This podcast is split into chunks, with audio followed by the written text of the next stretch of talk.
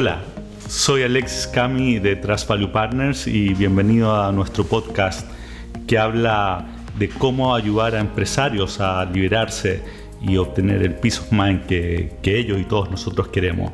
Y para hablar de libertad, eh, de cómo lograr esa libertad, hoy día estoy, tengo un gran invitado, es un, excelente amigo mío y experto en marketing don Jorge Zamora, que tiene un podcast espectacular que se llama El Coach, que está más arriba en la lista en iTunes para que lo, para que lo busquen. Jorge, ¿cómo estás? Excelente, muchas gracias Alexis por la invitación y te felicito también por partir con tu podcast. Una hazaña, te felicito nuevamente. Muchas gracias. Oye Jorge, entrando en materia, la libertad, queremos que lo que estamos buscando acá son estrategias para lograr que el empresario esté cada vez más tranquilo con respecto a su empresa y es difícil a veces lograr eso en áreas específicas, en áreas que, muchas veces el empresario no domina y una de esas que me ha tocado hablar con empresarios es el área de marketing. La pregunta es, ¿cómo lograr la libertad, la tranquilidad del empresario en el área de marketing? Mira, una súper, súper buena pregunta y hasta conversar contigo la verdad es que no me la había hecho nunca, así que también me sirve a mí para reflexionar. Mira, eh, una de las claves de la libertad, sin entrar en la filosofía, yo no soy filósofo, pero una de las claves, claves de la libertad es poder elegir. Y ese poder elegir genera una tranquilidad, que es para donde a tu pregunta, que es el peace of mind, eh, tremendo. Entonces, ¿quién puede estar más tranquilo que un empresario que sabe que puede elegir a los mejores clientes. Pudiendo elegir, eh, nuestra mente se tranquiliza. Cuando yo no estoy tranquilo, cuando no tengo alternativas, cuando tengo que aceptar todo tipo de clientes, clientes que pagan mal, pagan, tú sabes que a veces pagan de tres maneras, tarde, mal y nunca. Entonces, ese tipo de clientes eh, hacen que la vida sea desagradable, que el empresario lo pase mal y que, y que se amargue y que sea frustrante y sea un mal rato. Por el contrario, si es que el empresario tiene muchos clientes, puede elegir a los mejores clientes y seleccionarlos. Y esa libertad le da tranquilidad mental eh, porque ya no tiene que lidiar con gente con la que no quiere lidiar, porque al final, a fin de cuentas, se trata bastante de eso. Entonces lo, que estás diciendo es que el marketing es lo que nos permite tener más clientes de los que podemos atender. Exacto. Bueno, pues es el sueño de todo empresario. El sueño y mm, lo que pasa es que si uno lo, eso le falta un par de ingredientes, pero esencialmente sí, si tenemos muchos clientes interesados en hacer negocios con nosotros, podemos elegir a los mejores. Eso está claro. mi, duda es. Es el marketing. ¿Cómo, cómo, cómo en el fondo, por uno pensaría que, que el tener más clientes es porque lo estoy haciendo excepcional? ¿O, tú, te tú crees que esto es algo que se puede aplicar a cualquier, a cualquier industria? Ya, es una muy buena pregunta porque tiene dos partes la respuesta. La primera es que yo tengo que tener algo excepcional. Excepcional es el nuevo mínimo. Así que si no tienes un producto excepcional y estás escuchando este podcast, tienes un problema que resolver ahora porque eh, el mundo moderno castiga los promedios, eh, castiga los promedios en todo sentido. Los desempeños promedios son, son inaceptables hoy día. Hoy día uno no podría decirle a un cliente, si tú me compras a mí, el producto va a funcionar. Yo todavía escucho gente que dice, si tú trabajas con nosotros, vamos a responder con servicio técnico. O sea, es lo, esperable que si compro un equipo italiano de 100 mil dólares, tú me das servicio técnico. Entonces, eh, los empresarios que no están hoy día trabajando en conseguir algo notable, tienen un problema estructural que hace mucho más difícil este nuevo escenario. Es interesante que tú dices notable, porque uno, uno escuchándolo de afuera diría, pero esto, esto es tremendamente difícil hacer algo notable. Y quizá, y me imagino que por ahí va, va, a ir lo que va a decir, porque de hecho hemos conversado muchas veces antes, que, que, lo notable, una forma de lograr algo notable, también es reduciendo el, el, el, ámbito. Exacto, porque uno nunca va a ser notable, o para muchos, uno siempre va a ser notable para pocos.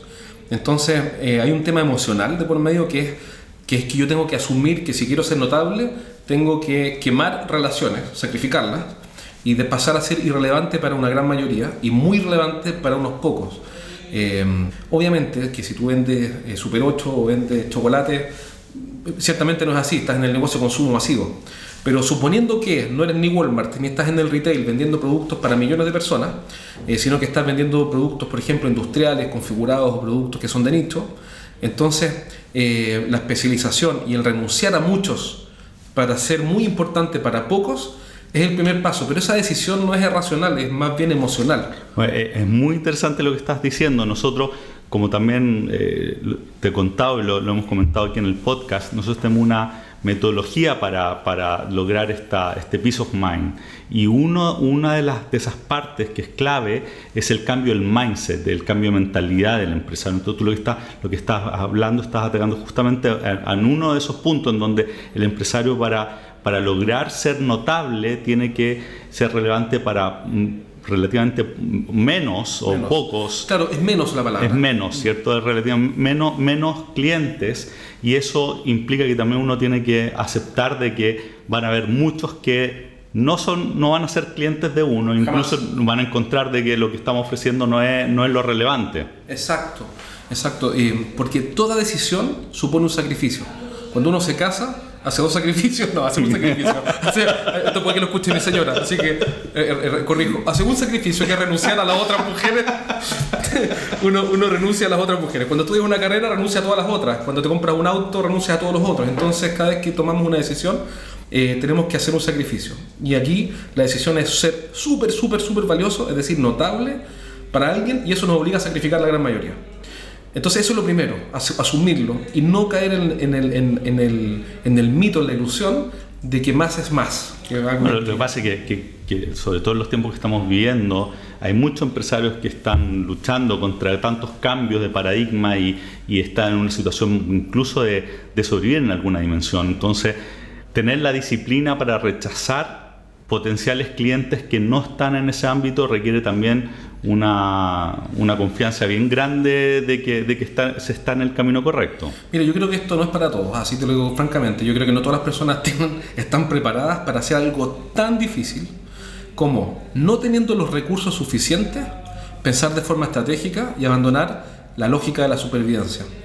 Eh, porque se necesita, creo, un acceso y una retrospección, un ejercicio mental, psicológico, espiritual, que yo creo que no cualquiera puede hacer. Y luego, honestamente, sin desanimar a nadie, sino que por el contrario, creo que hay que hacer el ejercicio, pero para mí son palabras mayores. ¿Para qué? Para, estando en un escenario adverso, pensar no con la lógica de la supervivencia, sino que con la lógica de la selección. Imagínate a alguien que hoy día nos está escuchando, que tiene un negocio que factura 10 millones de dólares, está bajando a 9, a 8, a 7, y tú le dices, oye, piensa de forma estratégica. Tú lo que le estás pidiendo a esa persona es que, que básicamente domine su naturaleza, que está gobernada por emociones, de una manera que yo creo que los espartanos fueron los últimos en hacerlo porque, porque es no menor, digamos. Y tú además le dices, tienes que pensar de forma estratégica y no solamente dejar de agregar clientes, sino que seleccionar a los mejores. Eh, entonces para mí es casi está en el borde del heroísmo, ¿ah? básicamente. Hay tú una visión sobre eso. Interesante. Oye Jorge, ¿y esto eh, este descubrimiento en lo que, cómo descubrir en lo que uno es único o es, o es excepcional. Antes de responder esa pregunta, una, la, tu pregunta era cómo se logra. Entonces lo primero es decidir que voy a, tengo que ser muy, muy interesante para, poco, para menos, no poco. Y después lo segundo es tomar las acciones para efectivamente lograrlo. Pero ¿cuál es la hiperestrategia de la cual se habla todo el tiempo? La estrategia mira muy simple, sencillamente preguntarle a los clientes cómo podemos hacerlos más felices. A los clientes actuales. A los clientes actuales. Oye, ¿cómo yo podría preguntarle, conversar un cliente, con un cliente? Oye, ¿cómo estás con nuestro servicio, nuestro producto? ¿Estás contento? Sí, me gusta, no sé qué. ¿Y qué podría hacer yo para que tú estés más contento? Y esa es la esencia del emprendimiento, que es agregar un valor nuevo. Pero yo no sé si hay muchos empresarios que quieren hacer esa pregunta a sus clientes. Yo conozco, conozco casos en donde prefieren ni aparecerse para que no les corten el servicio, por ejemplo. Exacto, por eso esto es un problema emocional. Estamos más que racional, es emocional. Y después tú me preguntabas recién, bueno, después hacerlo, pero en concreto hacerlo. Es decir, si tenemos un despacho en 24 horas y nuestros clientes quieren 12 horas, bueno, entonces hay que reorganizar la empresa para cumplir en 12 horas. Si nuestros clientes quieren, eh, no sé, stock de repuestos y no lo tenemos, entonces tenemos que repensar nuestro negocio para cumplir con stock de repuestos críticos, qué sé yo.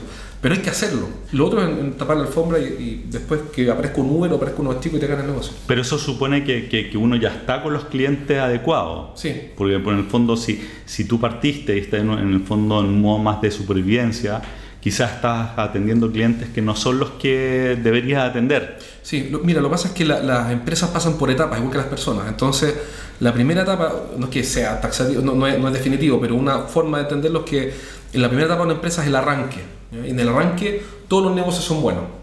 Yo mismo he pasado por esa etapa más de una vez, donde tú dices, oye, ¿y pueden ustedes también hacernos la página web? Yo me acuerdo y me da vergüenza, lo voy a confesar acá porque me dan ganas de esconderme. Yo, yo reconozco haber hecho páginas web Hice videos corporativos con el iPhone. un empresario cuando Martín me, dijo, oye, ¿tú puedes hacer un video corporativo? Y yo estaba en la lógica de la supervivencia. Eh, hoy día somos amigos con Martín, pero hace años, bueno, le hice un, un video corporativo con el iPhone. Porque estaba en la lógica de la supervivencia. Entonces, eso tiene un sentido histórico. Eh, hay que entender que la- las personas y las empresas tienen momentos. Y eso tiene un sentido histórico, no, una- no un mal en sí mismo. Pero pasada la etapa del, del del arranque, viene la etapa del crecimiento. Y ahora tienes que empezar a pensar, ok, ya, hice, hice- ya no quiero seguir haciendo videos con el iPhone, que de hecho no quedó tan malo. Yo, yo siempre voy a defender eso, pero, pero bueno, en fin, el- el- ahora tiene, viene el crecimiento. ¿Cómo organizo y estructuro el crecimiento? Y esa es la segunda etapa. Después viene la tercera etapa, que es la defensa del market share, porque la, la competencia se da cuenta que ya existe. Entonces está Alexis Cami, que hasta aquí no me molestaba, acá que está un negocio con Copec. ¿Y, y quién es Alexis Cami? Y Jorge Zamora me quitó un negocio que yo tenía listo con otra empresa. ¿Quién es este tipo? Y la, la competencia reacciona, en, todas en todas partes pasa. Y la última etapa es la, optimización, donde ahora yo tengo que saber, el fondo, decir que no, donde ahora decir que no es una habilidad esencial. Eh, entonces va a depender mucho la estrategia al momento en que estoy viviendo. La estrategia no puede desatender el momento en que estoy viviendo, el momento en que estoy viviendo. Ahora, independientemente del momento que esté viviendo, yo tengo que tener algo único, diferente, eh, porque si no solo me va a ganar problemas. Entonces tengo que tener algo único, diferente, tanto para clientes actuales como para clientes nuevos.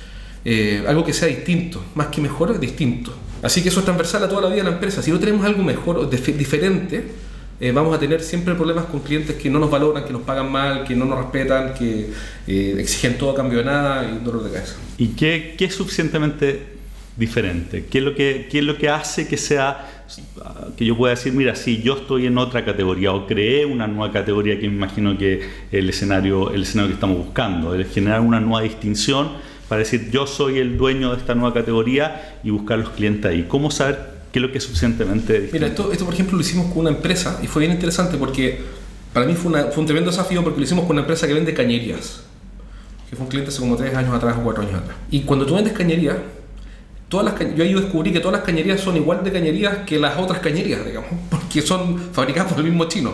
Entonces todos los, todos los competidores vendían la misma cañería fabricada bajo especificación. Entonces el desafío era diferenciar esto y generar una categoría nueva en un mercado que está ultra desarrollado, donde las cañerías están estandarizadas, se publican los precios por internet, de hecho, y hay licitaciones públicas, etc. Entonces, bueno, ¿cómo lo hacíamos? Y nuevamente, fuimos a preguntarle a los clientes qué es lo que quieren. Y eso nunca ha fallado, más allá de la tecnología, el solo hecho de que tú te acerques a alguien a preguntarle cómo te ayudo, funciona y va a funcionar creo que siempre. Entonces, lo que hicimos fue llamar a los grandes compradores, a los clientes ideales de esta empresa y preguntarles, oiga, mire, estamos llamando para saber qué es lo que usted quiere. Y la respuesta de los clientes fue, queremos que cuando tú nos, en resumen, ¿no? Queremos que cuando tú nos comprometas un plazo de entrega, lo cumplas. Eso es lo que quieren Una promesa, una promesa bien, bien clara. una promesa clara que se cumpla. Entonces ahí dijimos, ok, eso es lo que quieren los clientes. Vamos a ver qué ofrecen los competidores. Y los competidores todos ofrecían, yo entrego más rápido y tengo mejor precio. Perfecto, hay un descalzo entre lo que los clientes quieren y lo que eh, eh, ofrece mi competencia. Entonces, ¿qué fue lo que hicimos? Dijimos, de acuerdo, ¿qué pasaría, querido cliente, si es que nosotros comprometiéramos la siguiente garantía? Por cada día de retraso en la entrega de una orden de compra previamente aceptada por nosotros, vamos a bonificar el 1% del total neto de esa compra Mira. en tu próxima compra. ¿Eso sería garantía para ti de que vamos a cumplir esta promesa? Y uno de esos clientes, eh, Taiko, de hecho, fue uno de los clientes que lo voy a nombrar porque esto no es un misterio, eh, que dijo, mira, eso que tú me estás diciendo es nuestra próxima política de compra, por lo menos en Mira, ese momento. impresionante. Entonces, no estamos hablando de alquimia, ¿ya? no estamos hablando de magia, de, de- de ese halo que recubra el mundo del marketing y la publicidad. Estamos hablando de ir a preguntar, confrontar los hechos y darle a las personas lo que quieran. No es más que eso. Súper, súper interesante. Ahora, estaba pensando, tú dices, preguntarle a los clientes, pero ¿qué pasa si los clientes no saben qué es lo que necesitan esto? Hablamos del iPhone, probablemente nunca alguien se ha dicho, no, yo me imagino algo que parece un iPhone. ¿Qué pasa en esos casos? Yo creo que usar los dos hemisferios. ¿no? Eh, eh, yo subo un ejemplo del iPhone, porque si hubiera hecho estudio de mercado no habría aparecido el iPhone. Claro. Entonces, eso está perfecto. Lo que pasa es que tenemos que usar los dos pensamientos, el pensamiento secuencial que, y el pensamiento eh, no secuencial o el pensamiento creativo. Eh, yo no me sentiré culpable por tener uno de los dos. ¿ya? Eh, lo que sí creo que es fundamental es que una empresa exista el, el- el pensamiento sistemático para generar un proceso de innovación, que es básicamente levantar opiniones de clientes, recogerlas y meterlas dentro de una máquina. Una máquina, me refiero, de generar servicios o productos. Entonces yo creo que hay que hacer las dos cosas. preguntar a los clientes lo que quieren y desafiar a los clientes con cosas que ellos no saben que quieren porque no saben que existen. Porque nosotros tenemos que ser capaces de sorprender. Pero cuando vamos a sorprender a alguien, lo hacemos vinculado a su necesidad. Cuando Steve Jobs hizo el iPhone, no lo hizo vinculado a un capricho de él mientras cortaba las plantas en el jardín. Lo hizo pensando en su cliente, lo que su cliente necesita. Entonces no hay en la innovación, sin preguntar al cliente, no hay una desvinculación de lo que el cliente necesita sino que es producto de que estoy muy vinculado contigo, puedo anticiparme a mostrarte lo que tú quieres. Perfecto. Pero el hilo conductor siempre es el mismo, es que es lo que tú necesitas. Ah, yo necesito hacer mil cosas con poco espacio. Ah, voy a inventar un iPhone. Un punto. Jorge, otro tema. Tú corriste el riesgo de invitarme. A mí, me gusta hablar tanto que hice mi propio podcast, así que tú me tienes que ir cortando. Bueno, de hecho, de hecho, yo estoy haciendo este podcast gracias a ti, Jorge. Así que. Felicito. Hoy, Jorge, eh, pasando a otro tema, ¿Cómo contratar a un gerente de marketing? ¿Cuándo es conveniente, conveniente contratar un gerente especializado y que no esté dentro de la gerencia comercial como, como parte de, un todo? ¿Y qué características tú ves en un buen gerente eh, de marketing? Eh, el problema es que mi opinión puede que le caiga mal a tus auditores. ¿La puedo dar así sin.? Puede, pero, Nosotros acá, ah, políticamente correcto, no. Mira, el gerente de marketing de una empresa se llama gerente general. Ese es el gerente de marketing. El otro son asistentes de marketing. Cuando un gerente general no entiende y no asume que su rol en la empresa es asegurarse de tener clientes cada vez más felices y de que entre cada vez más clientes a la empresa, no sabe lo que es el gerente general, no entiende nada. Pero, pero eso no necesariamente implica que él tiene que asumir o, eh, eh, esa, esa es la preocupación en términos del mindset de, de, su, de sus prioridades. Exacto. O, o él más ejecutando. No, no, eh, no, no, es necesario obviamente que, que, un gerente general esté ejecutando, pero el tema número uno de cualquier empresa es fabricar clientes. El marketing es la correa transportadora por la cual entran esfuerzos y salen clientes felices. Entonces, la empresa es una fábrica de clientes. Hay un autor que se llama Michael Gerber que escribió un libro que se llama The E-Myth, Entrepreneurial Myth. Y él dice que, eh, que, se hizo famoso más que por el libro, por una frase que sale en ese libro que es brillante, que el tipo dice, you have to work on the business not in the business. Bueno, ese, eso, eh, eso eh, en la casa nosotros eh, es, tema permanente con nuestros clientes. Entonces el, gerente general de una gran compañía incluso tiene que estar pensando en cómo hacer crecer el negocio. Y el área que responde a esa pregunta es el área de marketing, marketing y ventas, que de alguna forma son esencialmente lo mismo, que es la capacidad de atraer y persuadir y convertir a clientes nuevos. Ahora eso no quiere decir, por ende, que haga todo, pero sí es el líder quien inspira, quien lidera la conquista de nuevos clientes, porque así fue como partió. ¿Cómo partieron los grandes empresarios de este país? No sé, Horst Polman, entiendo que, no me consta que soy más joven, pero entiendo que Polman andaba viendo clientes. Yo tengo un tío mío que, que, es una empresa importadora grande y que el tipo andaba con su maletín eh, con muestras de productos que trajo a Japón en el año 70 y algo, 80. Y eh, eso es marketing. En el marketing de 1980, cuando marketing era andar con una maleta con muestras. Entonces, cuando, cuando entra, eh, hay una idea perversa que es que eso es para una etapa, después uno se sale de esto y le delega la visión a un ingeniero comercial, un ingeniero civil, que supone que tiene que ser una estrella en marketing.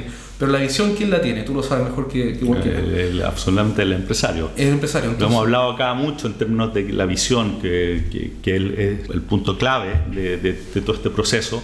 Y es interesante porque lo que tú estabas diciendo es que al ser notable o buscar ser notable en un ámbito, eso la única forma de lograrlo es cuando tú estás expresando tu visión, que ahí está la pasión, de hecho. Entonces, es interesante cómo, como lo que estaba hablando, que el marketing eh, eh, te ayuda a entrar en un círculo virtuoso en donde cada vez está expresando más tu visión en, en la relación con tus clientes, lo que hace que tengas cada vez más pasión y por ende tu trabajo cada vez es menos desagradable, por ponerlo así. Cada vez estás haciendo cosas que, que te, te, sientes más cómodo y te empiezas a liberar del día a día eh, que, que, no te gusta.